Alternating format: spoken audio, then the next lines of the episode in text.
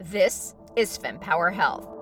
Each week, top women's health experts dispel fact from fiction. The most important pelvic floor exercise is not the Kegel, challenge the status quo. It's never easy to yeah. challenge the accepted leaders, and especially if you're a woman. Provide perspective on why your healthcare journey may be so tough. All of that fear and worry, it all upregulates our nervous system, puts us into fight or flight mode, and increases our pain sensitivity. And what you can do about it.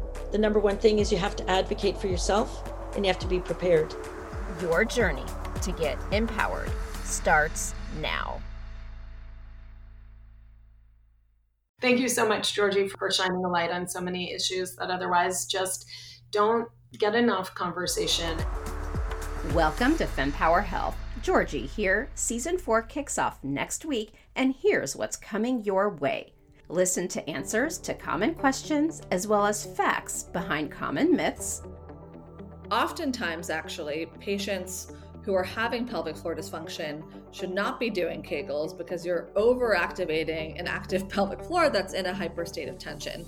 The bottom line is that yes, our bodies do change, and we need to take a step back and reevaluate our behaviors and not just continue to chug along thinking we can do the same old stuff because we can't.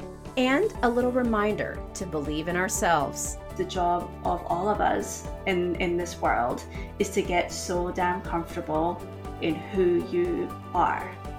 Especially when the modern world gets in the way. Having ADHD, it's not a funny punchline. It's actually something that's a grown up diagnosis, and it makes living in the modern world harder. But we must also remember that there are things we can and have to do today to improve our health and health outcomes. If you speak to radiologists, they will tell you hands down they're seeing more women under the age of 40 coming in and being diagnosed with breast cancer. There's a ton of science out there existing today that is is convincing enough that we should take action. But we don't live in a country or a world that is putting that action at the forefront. Instead, we put profits over people.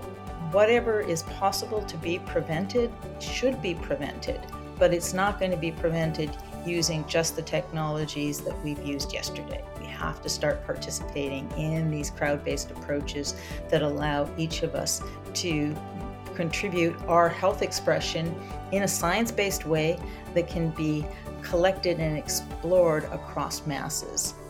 As you can see, my guests have really stepped up once again. Season 4 is filled with important and insightful information to empower you.